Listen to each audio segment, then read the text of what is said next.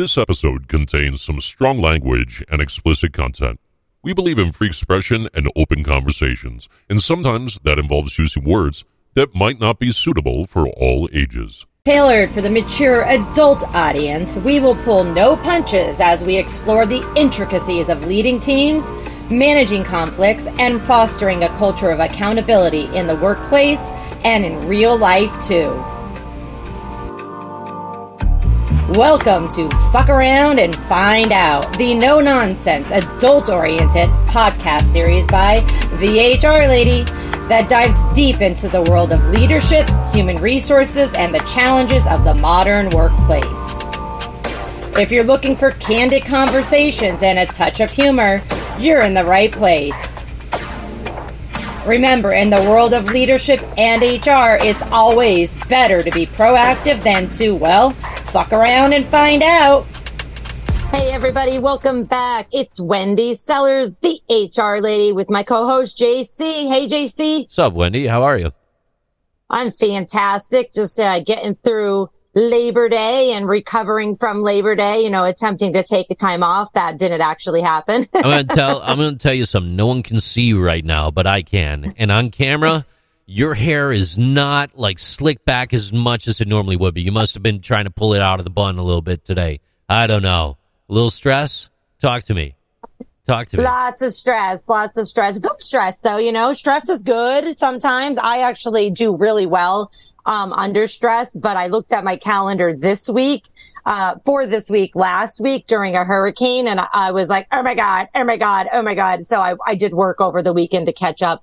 For those of you that don't know, I am in Florida and we had a hurricane here. So my plans got completely thrown off. And then even though nothing really happened, there's a lot of anxiety that goes along with that. And so during a hurricane, I'm thinking, all right, I'm just going to sit here and work. Yeah, right. I'm pacing and, you know, so needless to say, I'm very fortunate that me and my friends and my family in the area did not get displaced from the hurricane. And I feel really, really bad for all the people, especially in rural areas that are still suffering and will be suffering quite some time because of a hurricane. With that said, what I wanted to talk about today is Mother Nature, God-related-ish. It's about religious discrimination in the workplace. For those of you that do not know, and you probably do, but not everybody is glued to HR news like I am, but for those of you that do not know, not too long ago, the Supreme Court of the United States have made some changes to court case decisions, or I shouldn't say they made changes. They made recommendations based on religious discrimination. And many employers are like, I don't know what to do because it's still all up in the air. If you've ever heard of a case called Groff, and I'm probably pronouncing these wrong, Groff versus DeJoy, which is the Postmaster General.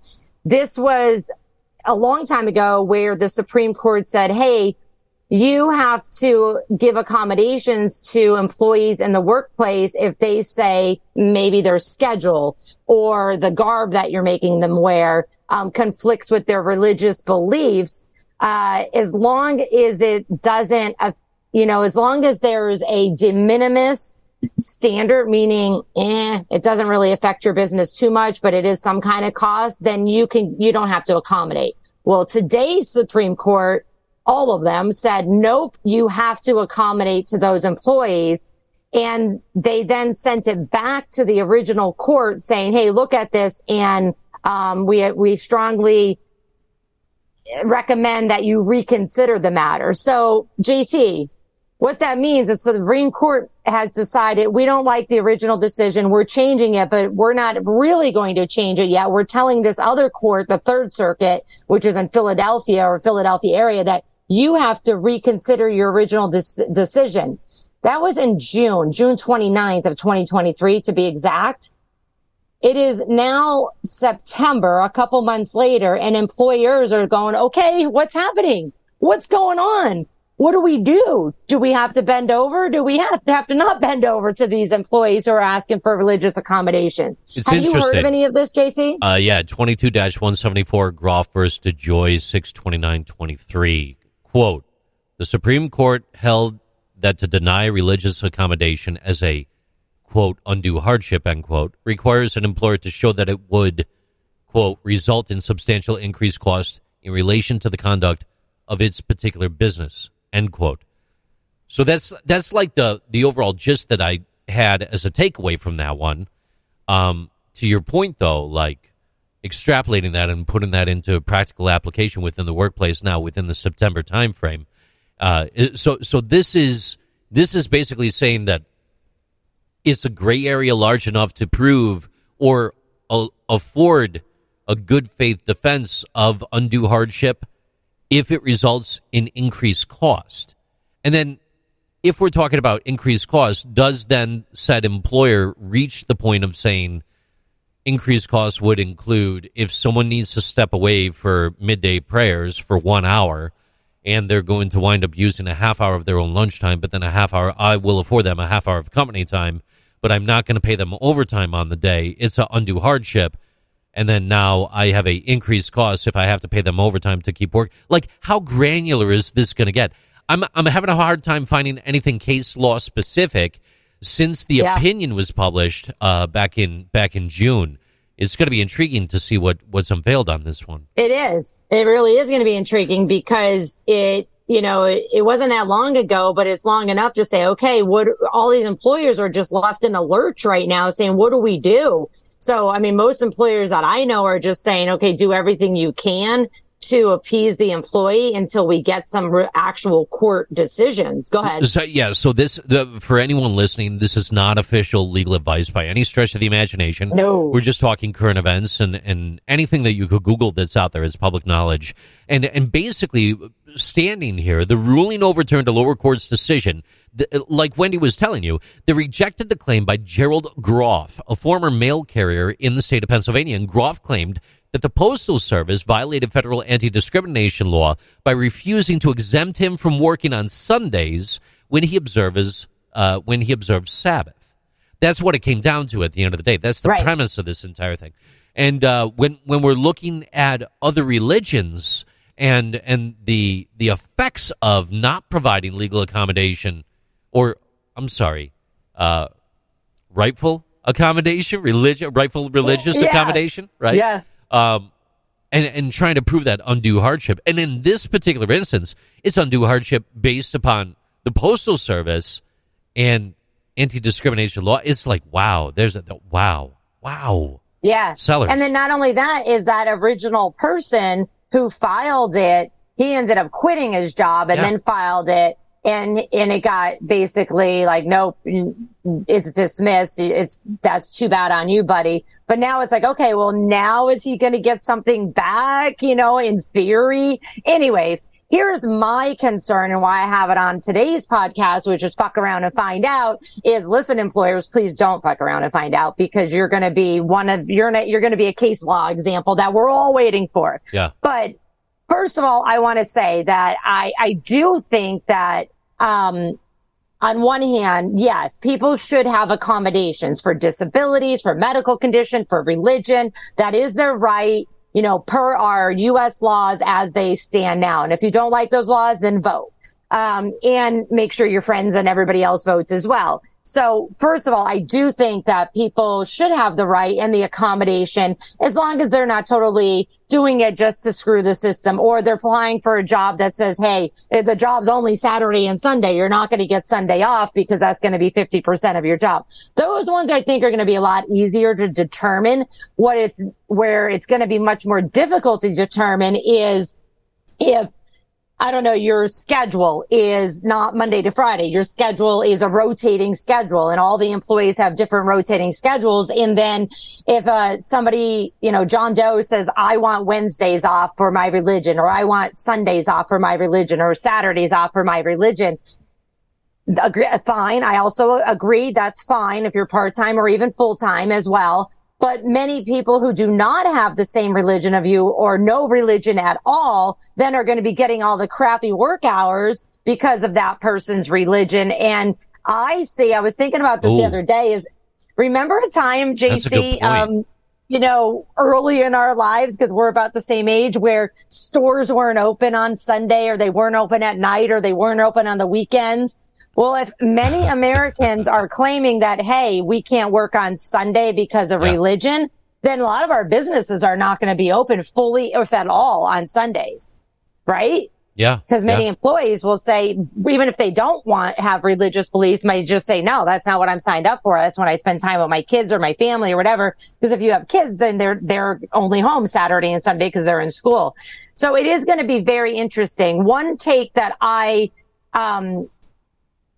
the hot debate that I see in the news is religious people appear to be considered more legally deserving than others to have weekend days off from work. And now I'm not saying that I agree with this or not, folks, but I'm just saying that this is things that employees are talking about and good old regular people are talking about. Unions are really stepping it up and saying, no, we want to make sure that all coworkers, all employees have an opportunity to rest on the weekend, maybe, get scheduled every other weekend. But you, John Doe over here, is saying you can't at all get scheduled on the weekend, or we'll just say Sunday for this case.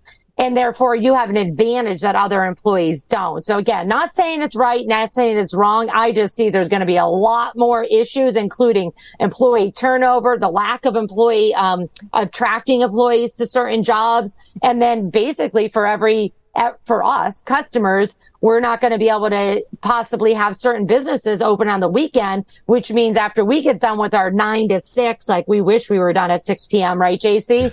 That we're going to then have to run to the grocery store or whatever on a Tuesday right after that, because they're going to be closed on Wednesdays and Saturdays and Sundays because there's not going to be enough workers. So I don't know. What are your thoughts there? You got any stats for me on who's religious and who's not? Yeah, I'm actually really intrigued by what you said in regards to the weekend hours, and then also the thought of undue burden and the hardship on the employer in regards to changing their business model to accommodate more hours on the weekend, which would then potentially include overtime or time and a half. And then the vicious spiral circles down. Yeah, I've got some numbers for you. According to a Pew Research Center survey conducted in March, most American adults, 82%, believe Muslims face at least some discrimination in the United States today, with a majority, 56%, believing Muslims face severe discrimination. And a University of Washington-led study found that religious discrimination is more common towards people who identify as Muslim or atheist rather than Catholic or Protestant. Yeah, and I think thank you for those stats, because I really do think that, I know based on who's on the Supreme Court that this was mainly made in face of the Christian religion. And it turns out that they're actually not the ones that are mostly being discriminated against. So, very, very interesting of our country and, what religions have power and what religions don't. And then how this comes down to the fact to face, like how you just mentioned, how our milk is going to increase in price even more than it already is, because now you have to pay overtime for employees to be selling that milk or to be, what I'm getting at there. Our costs are going to go up as an everyday human being in the United States, in my opinion. I mean, we're going to see what happens. This all just came out at the end of June, and that the original case, as of today, at the time of our recording, has not been changed or clarified or anything like that. So we're all kind of sitting here waiting, like, what do we do? 110%, just a gentle reminder from the EEOC's website, a great piece here, an extrapolation for you, and I'll keep it very quick. As you know, the employer has to make reasonable accommodations for an employee's religious beliefs or practices, unless doing so would make running the business too hard. And this just isn't about changes to schedules or time off for religious reasons. It's also other things, like what an employee wears or how they take care of themselves for religious reasons. These could include a wide range of things, like wearing a headscarf or a religious head covering for Jews and Muslims, respectively. Some hairstyles or facial choices, like dreadlocks worn by Rastafarians or the uncut hair and beard of Sikhs, may also fit into this group. It also includes situations in which an employee can't wear certain clothes, like pants or miniskirts, because of religious rules. So if an employer or job applicant needs a religious accommodation for how they dress or look, they should definitely tell the employer in writing. If the employer has a good reason to want more information, both the employee and the employer should talk about it. The employer is required to make the change unless doing so would be too much of a burden. Again, not legal advice, straight from the EEOC's website. Just paraphrased a little bit to keep it simple for you. Yeah, no, thank you for that, because it's not just about when I can and can't work. It's what I can wear and then what I can be involved in, meaning even listening to. So, for example, I believe wrongly so, there are some organizations that might start a meeting with a religious thought or prayer. Well, if somebody is not religious at all and they're an atheist or maybe a humanist, they need to be excused from that and not be held negatively accountable for that, from that little prayer situation that, in my opinion, shouldn't be in the workplace at all, because we're not there to pray unless you're in a religious organization. So we'll leave that there too. There's so many things that we need to consider. I have a question for you, Wendy. When it comes to religious exception to workplace laws, does it vary from state to state? There are many states that may have their own laws as well. Off the top of my head, I don't know all of them, but I do know there are quite a few websites out there that have all the religious websites. A lot of them, I was looking this up because I'm doing a training on this coming up soon, and I was looking up what states. A lot of the laws were that were created are kind of like now in line with the new Supreme Court decision. So the ones that I was spot checking over the weekend when I was working, I actually saw that. I was like, okay, these were created in advance, but it's really about not, you know, I am not a religious person. I am an atheist. I am a humanist, but everybody has their right to religion, in their life. And I do not judge anybody for that. What I do judge them for is when they force other people to accommodate them and maybe take on more responsibility, because you get certain rights and other people don't. So it's the same thing as you're saying, oh, women have to clean, but men don't, or men have to lift heavy things and women don't. And so we've got rid of all that nonsense already, or we should have been. And so it's going to be interesting to see where this ends up, and if the original Third Circuit Court in the Philadelphia area makes any changes, recommendations, or they change the original case to see, okay, is there going to be money owed, back pay, whatever it might be. It's a very, very, hotly contested situation. And it's honestly the people that in HR that I know and the employment lawyers that are saying like, whoa, this is a big game changer. It's nothing against people who are religious. It's about the fact that it's not necessarily seen as fair across the board. You do need to know, our listeners do need to know, and I'm sure you know already, but there is, religious accommodations that you can go to the EEOC website and they give you great facts and great examples of religious accommodations. And people do have the right to religion in the United States of America, and to make sure that, they're not, discriminated or biased against because of their religion. Or, please remember this, because I got in a huge argument with somebody about this one day, or their lack of religion. So, we don't want to go into the Constitution here, but we are not a Christian nation. We are a nation free of religion, and the workplace should be that as well. In my opinion, my experience, it's just one more thing that causes, chaos and harassment and bias in the workplace. But people have the right to believe whatever they want. And if they need to have, wear certain things or not wear certain things, or take breaks to pray or do whatever they're doing based on their religion, then we as HR people and managers and business owners need to understand and be asking the right questions and make sure that we know that religious discrimination is 100% illegal. So now we're just going to have to, wait around and find out to see what this court decision is going to be. And I know I'm checking the EEOC every week saying, okay, has anything happened yet? Because we don't know what to do. The interesting thing that I also find in this one, too, is how employers must demonstrate that the requested accommodation imposes that excessive or unjustifiable burden. Pardon me there, I'm sorry. And how the Supreme Court defined excessive or unjustifiable in their opinion as one that significantly interferes with the employer's ability to conduct business was so vague in a way, almost intentional, to where it was Foley and Lardner LLP had a piece that was dissecting this, relating the similarities between this and the ADA and the test for ADA, actually. Yeah.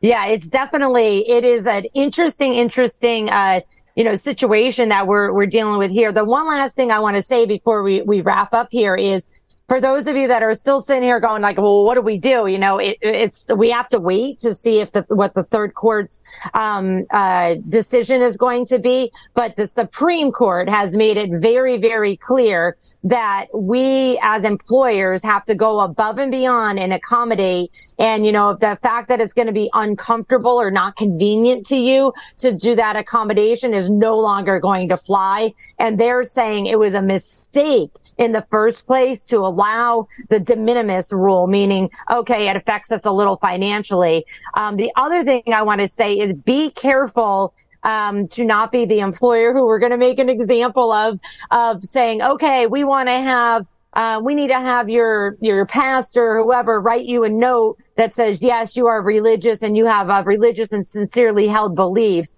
I and many lawyers that I'm following online, employment lawyers, are saying, yeah, let's not do that. Let's not get into the making sure there's written documentation. Can you? Yes. There's information that on the EEOC's website as well. But honestly, the Supreme Court basically said we're not getting into that. So they even said we're not getting into the fact that it's okay or not okay to believe people just by their word or not believe them. So most of the lawyers that I'm talking to are saying just believe them unless you have reason to believe because of their prior actions or whatever it might be that they are lying. I would almost never accuse an employee of lying about their religion. Same with their disability too, by the way, or any other EEOC characteristics. Yeah, treating the request similarly to how they would treat other protected employee rights in the past is probably a great way to go. Absolutely. Some of the next steps that, I think before I wrap up here that you may want to do until we figure out what's going to happen with the Third Circuit case is take this as a word moving forward that, yep, we cannot discriminate on religious accommodations, and we have to bend over backwards to make sure that these employees feel comfortable and that we are doing the best that we can to accommodate them, even though it's going to cost us time or money. You might want to also go and look, do some audits of why are people being rejected, or why did people quit? Why did people get fired? Oh, they had write-ups for not being here on Wednesday night. Oh, wait, now it turns out it was because of their religion. You could form an internal or external task force or committee to handle this. Update your policies and your hiring procedures. And then train your managers and everyone who is involved in the hiring department. And then finally, definitely seek external legal counsel if you have a lot of religious accommodations currently, or you're getting more, and seek legal counsel that is specific to your zip code, because as JC mentioned previously, states might have their own laws and regulations as well. With that said, thanks everybody for coming to our podcast today. Fuck around and find out on religious accommodation in the workforce.